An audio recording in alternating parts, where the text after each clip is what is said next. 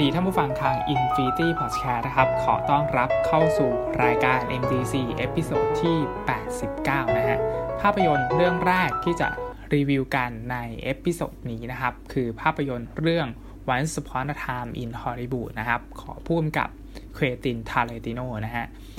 เป็นผลงานลำดับที่ 9 นะฮะ ของผู้กำกับ Quentin Tarantino นะครับ แล้วก็ตัวหนังใช้ฉากหลังเป็นยุค รุ่งเรืองของวงการภาพยนตร์ฮอลลีวูดนะฮะใช้เหตุการณ์ฆาตกรรมสะเทือนขวัญนะฮะ Sharon Tate นะครับ แสดงนำโดย Margot Robbie นะฮะก็สำหรับใครที่ยังไม่ได้ดูนะครับผมจะไม่ spoil นะครับว่า Quentin นะฮะได้ดัดแปลงเนื้อหาอะไรไปบ้างนะฮะหรือว่าดัดแปลงจากเรื่องจริงไปไปเป็นแบบไหนบ้างนะฮะแต่สำหรับใครที่ดูแล้วนะฮะน่าจะมีความรู้สึกนะครับคล้ายๆกันนะฮะก็คืออยากให้ใครที่ยังไม่ได้ดูนะฮะ ไปอ่านเรื่องจริงนะครับว่าเหตุการณ์มันเกิดอะไรขึ้นนะฮะ แล้วก็กลุ่มลัทธิชาว Manson นะฮะคือใครนะฮะชาว Manson Family นะครับคือใครนะฮะแล้วก็มันเกิดอะไรขึ้นนะฮะเหตุการณ์จริงมันคืออะไรนะครับ เพื่อที่จะเข้าไปดูภาพยนตร์เรื่องนี้นะครับ แล้วก็ได้รับข้อความที่ตัวผู้กำกับ Quentin Tarantinoต้องการที่จะสื่อสารออกมาให้คนดูนะครับ ซึ่ง สำหรับใครที่รับรู้เรื่องจริงมาบ้างนะฮะหรือว่า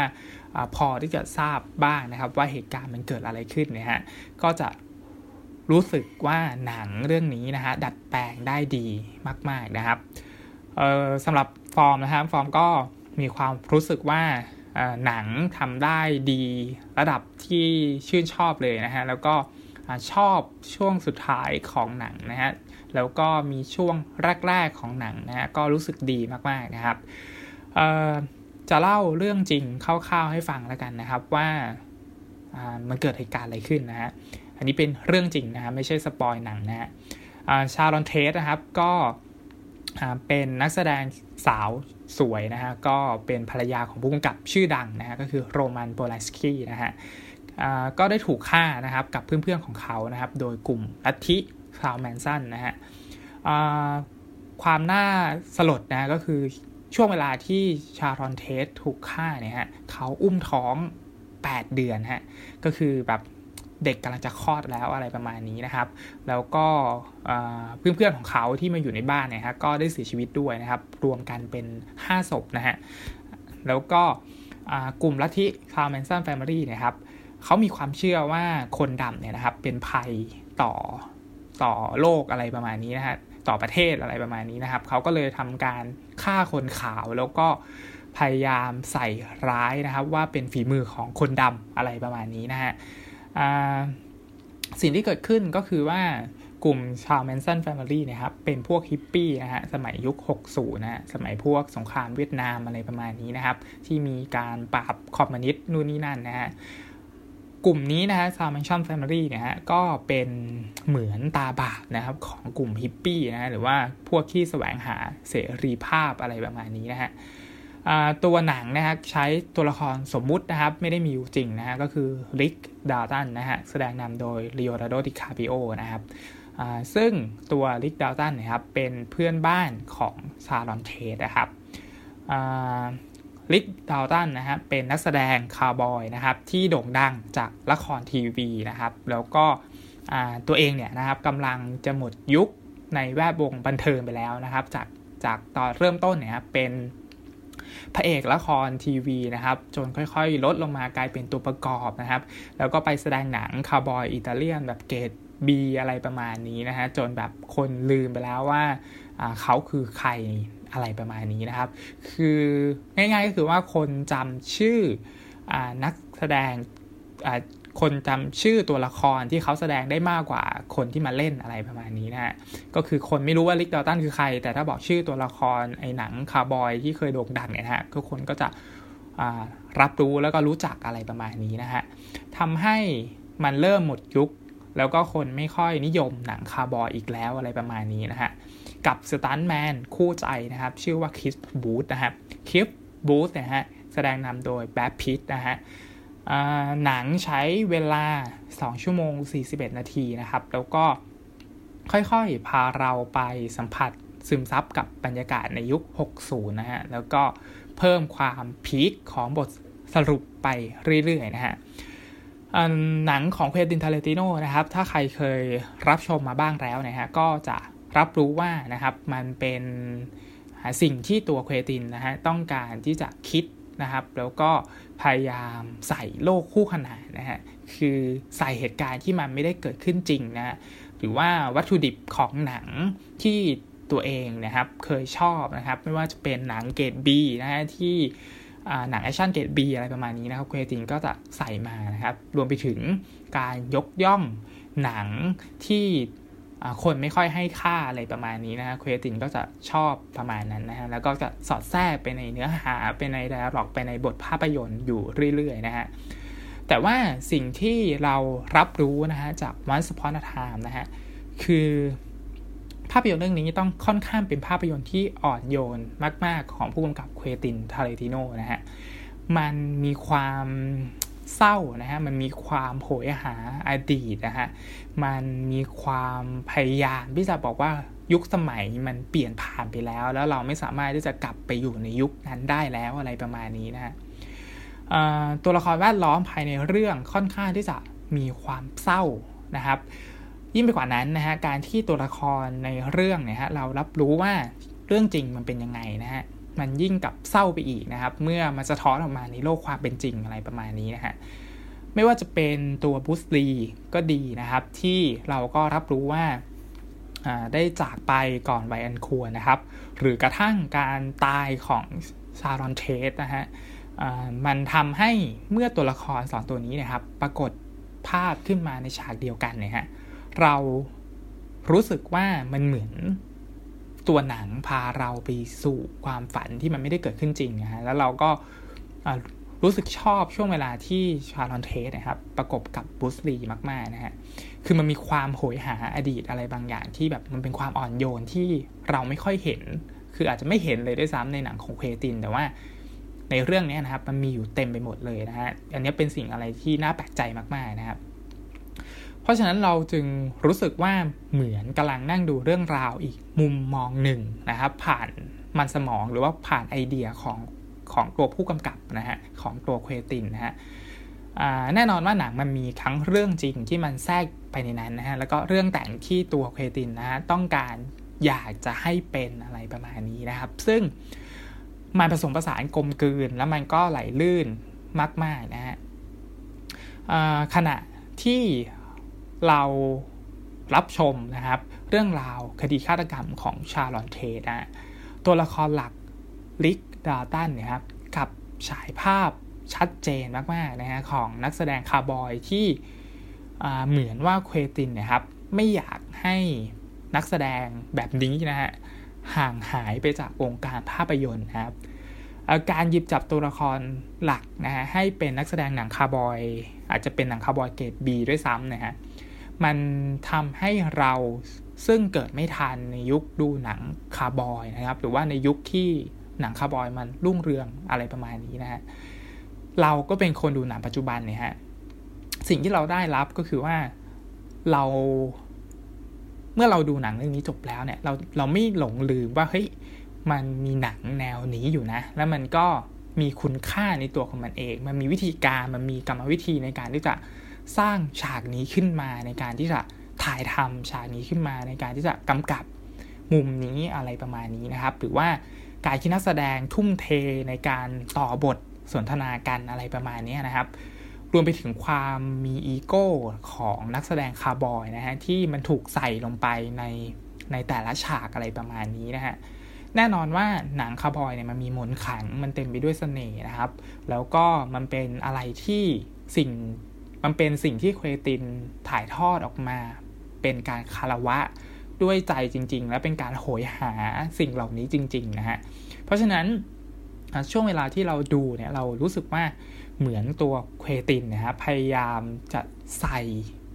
สิ่งต่างๆ เหล่านี้นะที่มันอยู่ในยุค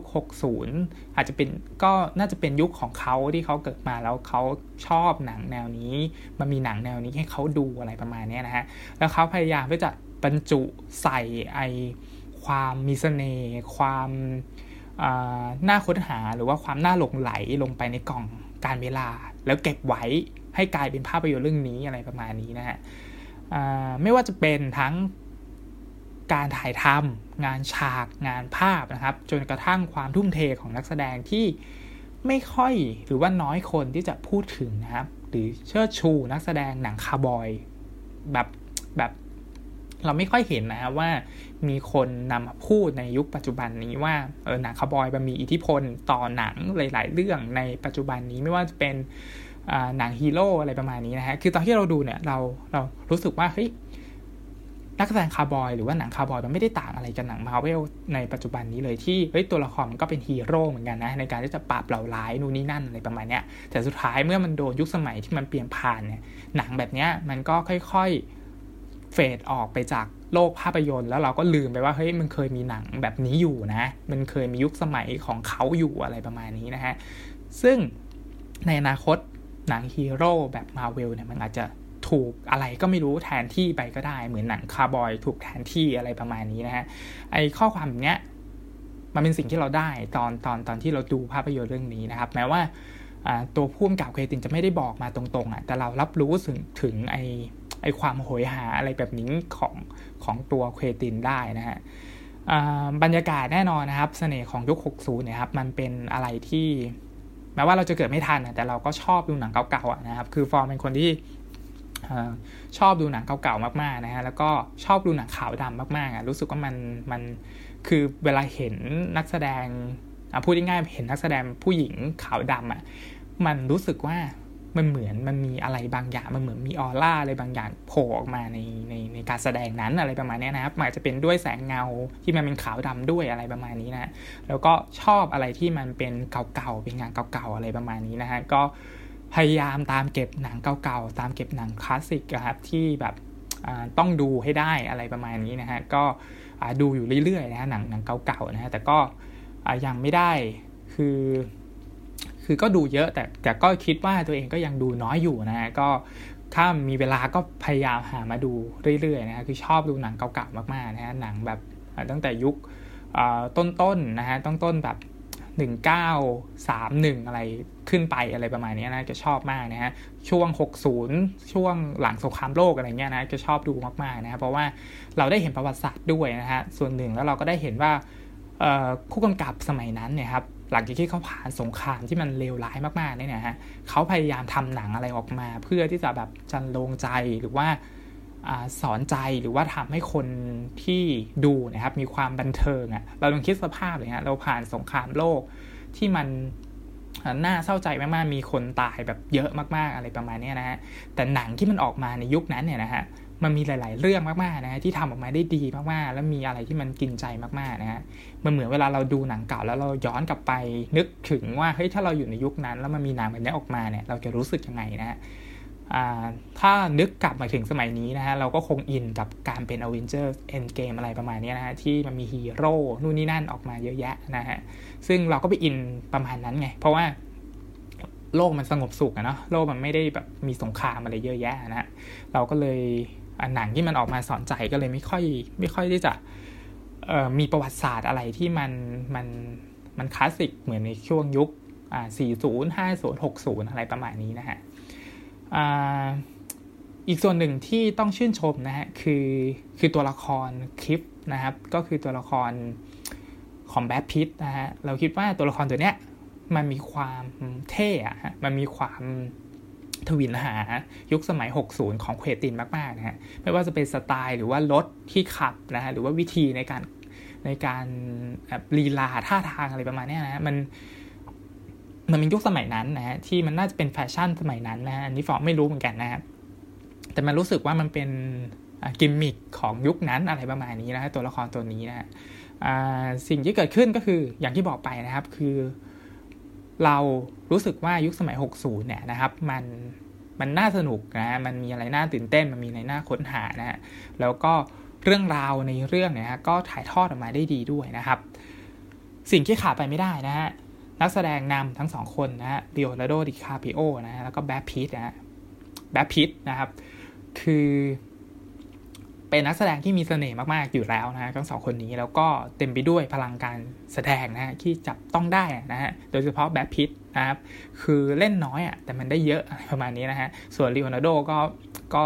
ทุ่มแบบใส่อารมณ์ไปเต็มที่ฮะคือสองสองคนนี้ถ้าใครได้ดูแล้วก็คือเป็นตัวละครที่อยู่ขั้วตรงข้ามเลยฮะก็คือแบทกับแบบคนนิ่งๆหน่อยนะ แต่ว่าเรียวดาโรจะเป็นแบบ พวกไฮเปอร์โบลานะฮะพวกแบบคุมอารมณ์ไม่ค่อยได้อะไรประมาณนี้นะสไตล์นักนักแสดงอะไรประมาณนี้นะก็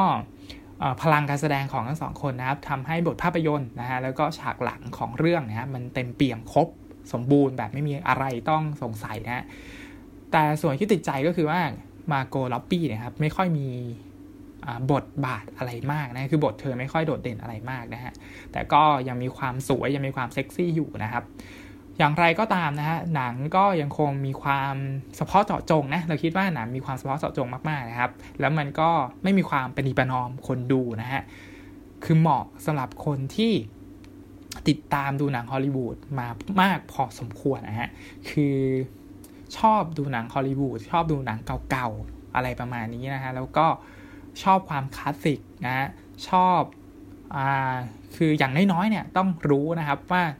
อ่า ตัวละครในเรื่องเนี่ยนะครับคือใครนะครับผู้กำกับโปแลนนะครับผู้กำกับโปลันสกี้นะฮะคือคือใครนะครับชาลอนเทสคือใครอะไรประมาณนี้นะฮะแล้วก็บูธลีอะไรประมาณนี้นะครับเคยดูหนังของเขาบ้างอะไรประมาณนี้นะครับ ก็จะแบบรู้สึกอินนะหรือว่ารู้สึกร่วมไปกับหนังเรื่องนี้นะฮะอี อีกส่วนหนึ่งนะฮะคือต้องรับรู้เรื่องราวของกลุ่มชาวแมนสันนะหรือว่าคดีของชาลอนเทปมาบ้างอย่างที่บอกไปนะฮะคือถ้าฟังถึงตรงนี้นะฮะใครยังไม่ได้ดูนะครับ แนะนำนะครับให้ไปอ่านประวัตินะครับ คดีฆาตกรรมชาลอนเทสนะครับ มีเขียนไว้เยอะแยะเลยฮะหรือว่าไปดูซีรีส์ My Hunter ก็ได้นะฮะ ตอนที่ไปมามีนะฮะก็คือไปสัมภาษณ์ชาวแมนสันนะ อันนี้ฟอร์มก็ยังไม่ได้ดูเหมือนกันนะนะฮะพูดหลายครั้งแล้วนะ Mindhunter ซีซั่นสองนะยังไม่ได้ดูสักทีนะฮะก็สรุปนะครับหนังเรื่องนี้นะฮะถ้ารู้เรื่องราวมาก่อนนะครับ รู้ว่าเรื่องจริงคืออะไรนะครับ เราจะมีส่วนร่วมมากๆนะฮะแล้วก็รอคอยติดตามชะตากรรมของตัวละครที่เราแบบรู้อยู่แล้วนะว่าบทสรุปมันคืออะไรนะครับ ฉะนั้นการรับชมภาพยนตร์เรื่องนี้นะครับ มันมีความบันเทิงอย่างเต็มที่มากๆสำหรับเรานะคือเรารู้สึกรู้สึกชอบมากๆนะครับในในหลาย ๆ ส่วนนะฮะตั้งแต่ช่วงแรกจนถึงช่วงสุดท้ายนะอาจจะมีกลางๆเรื่องที่มันเหนื่อยๆนิดหนึ่งนะแต่ว่าช่วงแรกๆกับช่วงท้ายเนี่ยทำได้ดีมากๆนะฮะต้องบอกว่าองค์ที่ 1 กับองค์ที่ 3ทำได้ดีนะครับแล้วยิ่งรับรู้เรื่องจริงมาแล้วนะครับ เราจะยิ่งแบบสังเกตนู่นนี่นั่นนะครับ มันมีอะไรที่มัน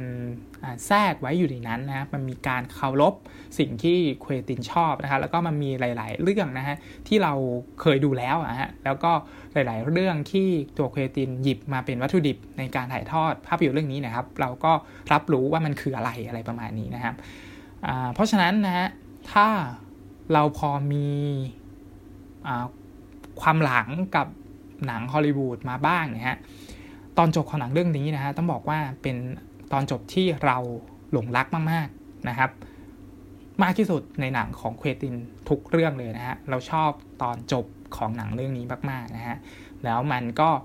มีความเศร้าใจ มีความดราม่า มีความซาบซึ้ง มีความโหยหาอดีตในในตอนจบที่มันแบบครบจบสมบูรณ์มาก ๆนะครับ ก็สำหรับภาพยนตร์เรื่องนี้นะฮะก็ขอจบรีวิวไว้เพียงเท่านี้นะครับ ไม่รู้ว่าหลุดสปอยไปบ้างหรือเปล่านะฮะก็ไม่อยาก จะสปอยอะไรเลยนะครับ อยากให้ทุกคนเข้าไปดูภาพยนตร์เรื่องนี้อย่างมีความสุขนะครับสำหรับ Once Upon a Time in Hollywood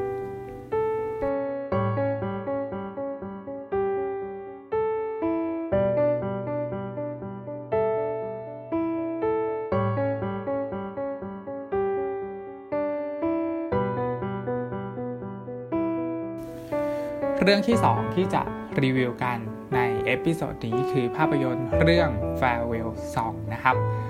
Farewell Song เป็นภาพยนตร์จากประเทศญี่ปุ่นนะครับ แล้วก็เป็นภาพยนตร์ที่เล่าเรื่องราวของวงดนตรีอินดี้นะครับ ชื่อวงว่าฮารุเลโอนะครับ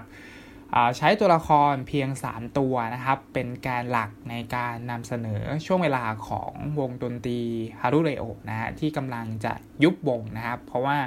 สมาชิกในวงเนี่ยครับมีปัญหา นะครับต่อกันนะฮะก็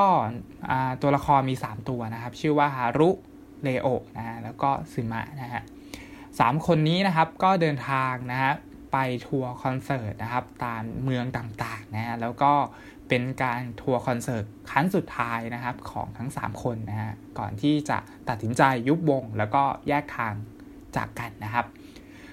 ตัวหนังใช้วิธี flashback นะฮะเล่าเรื่องราวนะครับ จุดเริ่มต้นของ วงอินดี้นะครับว่าเริ่มต้นมันได้ยังไงนะฮะแล้วก็หาความสัมพันธ์นะครับของฮารุกับเลโอเนี่ยครับมาเจอกันได้อย่างไง แล้วก็ทำไมถึงมาเล่นดนตรีด้วยกันนะฮะรวมถึงการมาของซิมะนะครับที่มาเหมือนเป็นผู้จัดการวงนะครับ คือคอยดูแลทุกสิ่งทุกอย่างในวงนี้นะฮะแล้วก็เป็นคนคอยรับงานนะครับว่ามี นิตยสารนะครับ มาติดต่อนะครับ มีรายการนะครับ มาติดต่อให้ไปออกทีวีอะไรประมาณนี้นะฮะแล้วก็จะเป็นคนจัดคิวด้วยนะครับ ว่าวันนี้จะไปแสดงที่เมืองไหนนะฮะยิ่งไปกว่านั้นยังเป็นคนขับรถด้วยนะฮะง่ายๆ คือเป็น general b a s นะฮะเป็นทุกอย่างของวงนี้นะครับ หนังนะฮะก็แฟลชแบ็กนะฮะย้อนไปดูนะครับ เบื้องหลังของวงนี้แล้วก็ที่มาที่ไปนะฮะ ขนานไปกับเหตุการณ์ปัจจุบันนะฮะ ซึ่งก็ต้องบอกว่าหนังสามารถสอดแทรกได้อย่างไหลลื่นนะฮะ แล้วก็ทำให้เราเนี่ยฮะกลายเป็นหนึ่งในแฟนคลับนะครับของวงดนตรีนี้นะฮะขณะรับชมนะครับสำคัญคือเราคิดว่าหนังค่อนข้างประสบความสำเร็จนะครับ เพราะทำให้เรารู้สึกว่าสุดท้ายแล้วเนี่ยนะฮะเราเอาใจช่วย วงฮารุเลโอนะครับ ให้อยู่รอดนะฮะคือไม่อยากให้ยุบวงอะไรประมาณนี้นะฮะซึ่งเป็นความรู้สึกในช่วงท้ายๆนะฮะก่อนที่ทั้ง 3 คนนี้นะครับ จะตัดสินใจที่จะยุบวงอะไรประมาณนี้นะฮะส่วนข้อเสียนะครับของหนังเรื่องนี้เนี่ยฮะก็ต้องบอกว่ามีหลาย ๆ จุดนะครับ หรือว่ามีหลาย ๆ เหตุการณ์นะฮะที่ใช้เหตุการณ์เดิมๆนะครับ หรือว่าใช้มุมเดิมๆในการนำเสนอบอกความรู้สึกของตัวละครนะฮะที่ เรารู้สึกว่ามันซ้ำเกินความจาเป็นนะครับ แม้ว่าหนังจะค่อยๆพยายามคลี่คลายนะครับปมปัญหาในใจของตัวละครให้ให้เรารู้สึกนะครับว่าเฮ้ยมันมีความจริงใจต่อกันระหว่างตัวละครทั้ง 3 ตัวนี้นะครับ แต่บทภาพยนตร์ของหนังเนี่ยฮะมันไม่ทำให้เรารู้สึกประทับใจในภาพรวมทั้งหมดนะครับ ประเด็นที่หนังต้องการสื่อสารเนี่ยนะครับ มีหลายประเด็นที่ดี แล้วก็มีหลายประเด็นที่น่าพูดถึงนะฮะแต่หนังเนี่ยกับเลือกใส่มาแบบไม่ค่อยมีมิติเท่าไหร่ในหลาย ๆ ฉากนะครับทำให้ตัวละครมีพฤติกรรมนะฮะที่ค่อนข้างน่ารำคาญอยู่พอสมควรในในในช่วงขณะที่ดูนะครับ เพราะว่ามันไม่ค่อยรู้สึกว่ามีเหตุผลรองรับที่มันหนักแน่นพอนะฮะ อย่างไรก็ตามหนังยังคงมีเพลงประกอบเพราะๆนะครับ แล้วก็มีเนื้อหาของเพลงนะฮะที่กินใจนะฮะแล้วก็เหมาะสมกับพล็อตเรื่อง ทั้งหมดนะครับจึงช่วยทำให้เราสามารถรับชมภาพยนตร์เรื่องนี้ได้อย่างเพลิดเพลินนะครับ ไปกับเนื้อเพลงไปกับเสียงร้องนะฮะของนักแสดงทั้งสองคนนะครับ ท้ายสุดนะฮะ Farewell Song นะฮะ ก็คงจะเป็นภาพยนตร์ที่ใช้เสียงเพลงเป็นตัวขับเคลื่อนเรื่องราวทั้งหมดนะฮะ มีไดอะล็อกความสัมพันธ์ระหว่างตัวละครที่หลาย ๆ แง่มุมมันน่าประทับใจนะฮะ แล้วก็หลาย ๆ ส่วนเนี่ยนะฮะ ส่วนมากเลยนะของหนังเรื่องนี้ที่เรารู้สึกคือมันมาจากเนื้อเพลงนะฮะ แล้วก็ทำนองดนตรีประกอบที่มันเพลิดเพลินอะไรประมาณนี้นะครับ การแสดงของนักแสดงทั้ง 3 คนนะฮะไม่ได้มีใครโดดเด่นมากกว่าใครนะครับ แล้วก็นานะก็ยังน่ารักเหมือนเดิมนะครับ เหมือนที่ใครหลาย ๆ คนชื่นชอบในภาพยนตร์เรื่องอื่นๆนะฮะตัวละครทั้ง 3 ตัวมีเอกลักษณ์เฉพาะที่ชัดเจนนะครับ แล้วก็มีบุคลิกอะไรที่น่ารักนะแล้วก็มีเสน่ห์มากๆนะ แต่ว่ามันก็มีคำถามตามมาอย่างที่บอกไปว่า พฤติกรรมที่ตัวละครมันเลือกกระทำต่อกันเนี่ยมันไม่ค่อยมีเหตุผลรองรับนะหรือว่าอาจจะด้วยความยาวของหนังก็ตามนะครับทำให้ฉากต่างๆที่ใส่ลงมา เพื่อที่จะอธิบายในในในส่วนนั้นเนี่ยมันค่อนข้างสับฉวยใน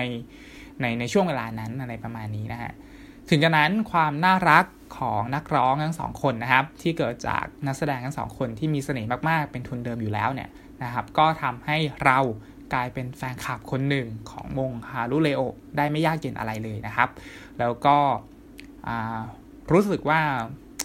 วงนี้น่าที่จะอยู่ต่อไปอะไรประมาณนี้นะก็ลองเข้าไปดูแล้วกันนะครับ ว่าสุดท้ายแล้วเนี่ยฮะ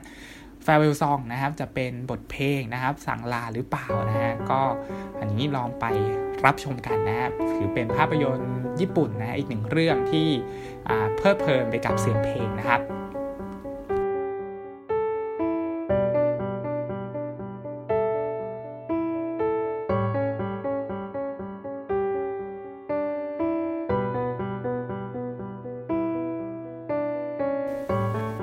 MDC อยากดูนะครับ จะมาดูโปรแกรมฉายในวันพฤหัสนี้นะฮะว่ามี ภาพยนตร์เรื่องไหนเข้าฉายบ้างนะครับ ก็จะเข้าเว็บไซต์ SF นะฮะเหมือนเดิมนะครับ มาดูนะครับมีภาพยนตร์เรื่องไหนประจำวันที่ 19 นะฮะเดือน 9 นะครับ ก็ภาพยนตร์ที่อยากจะดูนะฮะ NTC อยากดูเรื่องแรกคือ Astra นะฮะก็ชื่อภาษาไทยคือภารกิจตะลุยดาวนะครับ เป็นภาพยนตร์ของอผู้กำกับเจมส์เกรย์นะฮะแล้วก็ นักแสดงนำคือแบทพิทนะครับ มาแสดงนำนะฮะในบทนักบินอวกาศนะฮะแล้วก็ตัวแบ็กพิทนี่ยฮะจะต้องทำภารกิจนะฮะในการเดินทางข้ามระบบสุริยะจักรวาลนะครับ แล้วก็ไปตามหาพ่อนะฮะที่หายสาบสูญไปอย่างลึกลับนะฮะแล้วก็การหายตัวไปของพ่อแบ็คพีทนะฮะน่าจะเป็นสาเหตุนะครับที่เกี่ยวข้องกับ ปริศนานะฮะที่จะทำให้ระบบสุริยะของเราเนี่ยครับต้องสูญสลายไปนะฮะแล้วก็เป็นภัยคุกคามนะฮะต่อสิ่งมีชีวิตแน่นอนนะฮะก็คือสิ่งมีชีวิตที่อยู่บนโลกมนุษย์เรานะฮะทำให้ตัวแบ็คพีทเนี่ยต้องออกเดินทางนะฮะ ไปกอบกู้จักรวาลอะไรประมาณนี้นะฮะ แล้วก็หนังได้รับคำชื่นชมมาพอสมควรนะครับ ว่าเป็นการแสดงที่ดีอีกหนึ่งเรื่องของแบ็คพิทนะฮะ แล้วก็น่าที่จะได้เข้าชิงรางวัลออสการ์สาขานำชายนะครับ เรื่องที่2นะที่อยากจะดู MDC อยากดูคือภาพยนตร์เรื่อง Rambo นะครับ ภาค 5 แล้วนะฮะ อันนี้ใช้ชื่อภาษาไทยว่านักรบ คนสุดท้ายนะฮะ Last Blood นะฮะก็กลับมาอีกครั้งนะฮะของซิลเวสเตอร์สตอลโลนนะครับ แล้วก็เป็นการกลับมาอีกครั้งในรอบ 10 ปีนะฮะของภาพยนตร์แรมโบ้ภาค 4 นะฮะก็ฟอร์มก็ดูมาทุกภาคนะฮะดูตั้งแต่ภาคแรกนะฮะจนมาถึงภาค 4 นะครับ เพราะฉะนั้นภาค 5 เนี่ยก็อยากจะดูนะครับว่า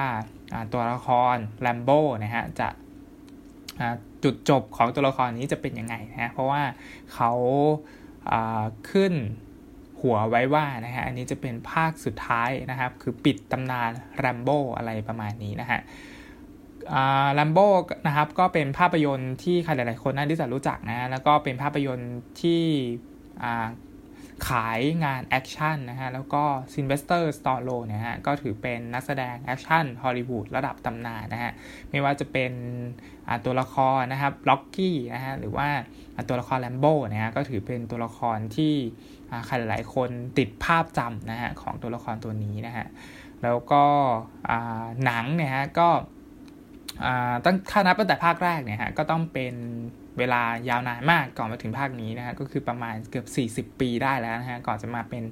ภาค 5 นี้นะครับ เรื่องราวนะฮะแน่นอนนะฮะก็จะเป็นแลมโบ้นะฮะในช่วงวัยที่แก่ชราแล้วนะครับ ตามอายุของนักแสดงนำนะฮะแล้วก็พยายามใช้ชีวิตอย่างสงบสุขนะฮะในบ้านเกิดตัวเองนะครับ แล้วก็ใช้ชีวิตอย่างคนธรรมดานะฮะแต่แน่นอนนะฮะก็ต้องถูกอดีตนะครับ อันโหดร้ายนะฮะมาตามล่านะฮะแล้วก็มีแก๊งค้ายาชาวเม็กซิกันนะฮะมาเป็นจุด ชนวนนะฮะทำให้เกิดเรื่องราวนะฮะแล้วก็ต่อสู้กันนะครับระหว่างแรมโบ้นะฮะแรมโบ้ในวัยชราแล้วเนี่ยฮะก็ต้องมีทักษะอะไรในการต่อสู้ใช่ไหมฮะเราก็จะเห็นทักษะอะไรที่เคยเห็นในภาคก่อนๆนะฮะแล้วก็น่าจะเป็นการปิดฉากนะครับแรมโบ้ภาคสุดท้ายจริงๆนะฮะเพราะว่าซิลเวสเตอร์สตอลโลนนะฮะก็อายุเยอะแล้วนะฮะ ก็อันนี้คือ 2 เรื่องนะฮะ ที่อยากจะดูในโปรแกรมฉายวันพฤหัสนี้นะฮะ คือ Ash a t r a นะฮะ แล้วก็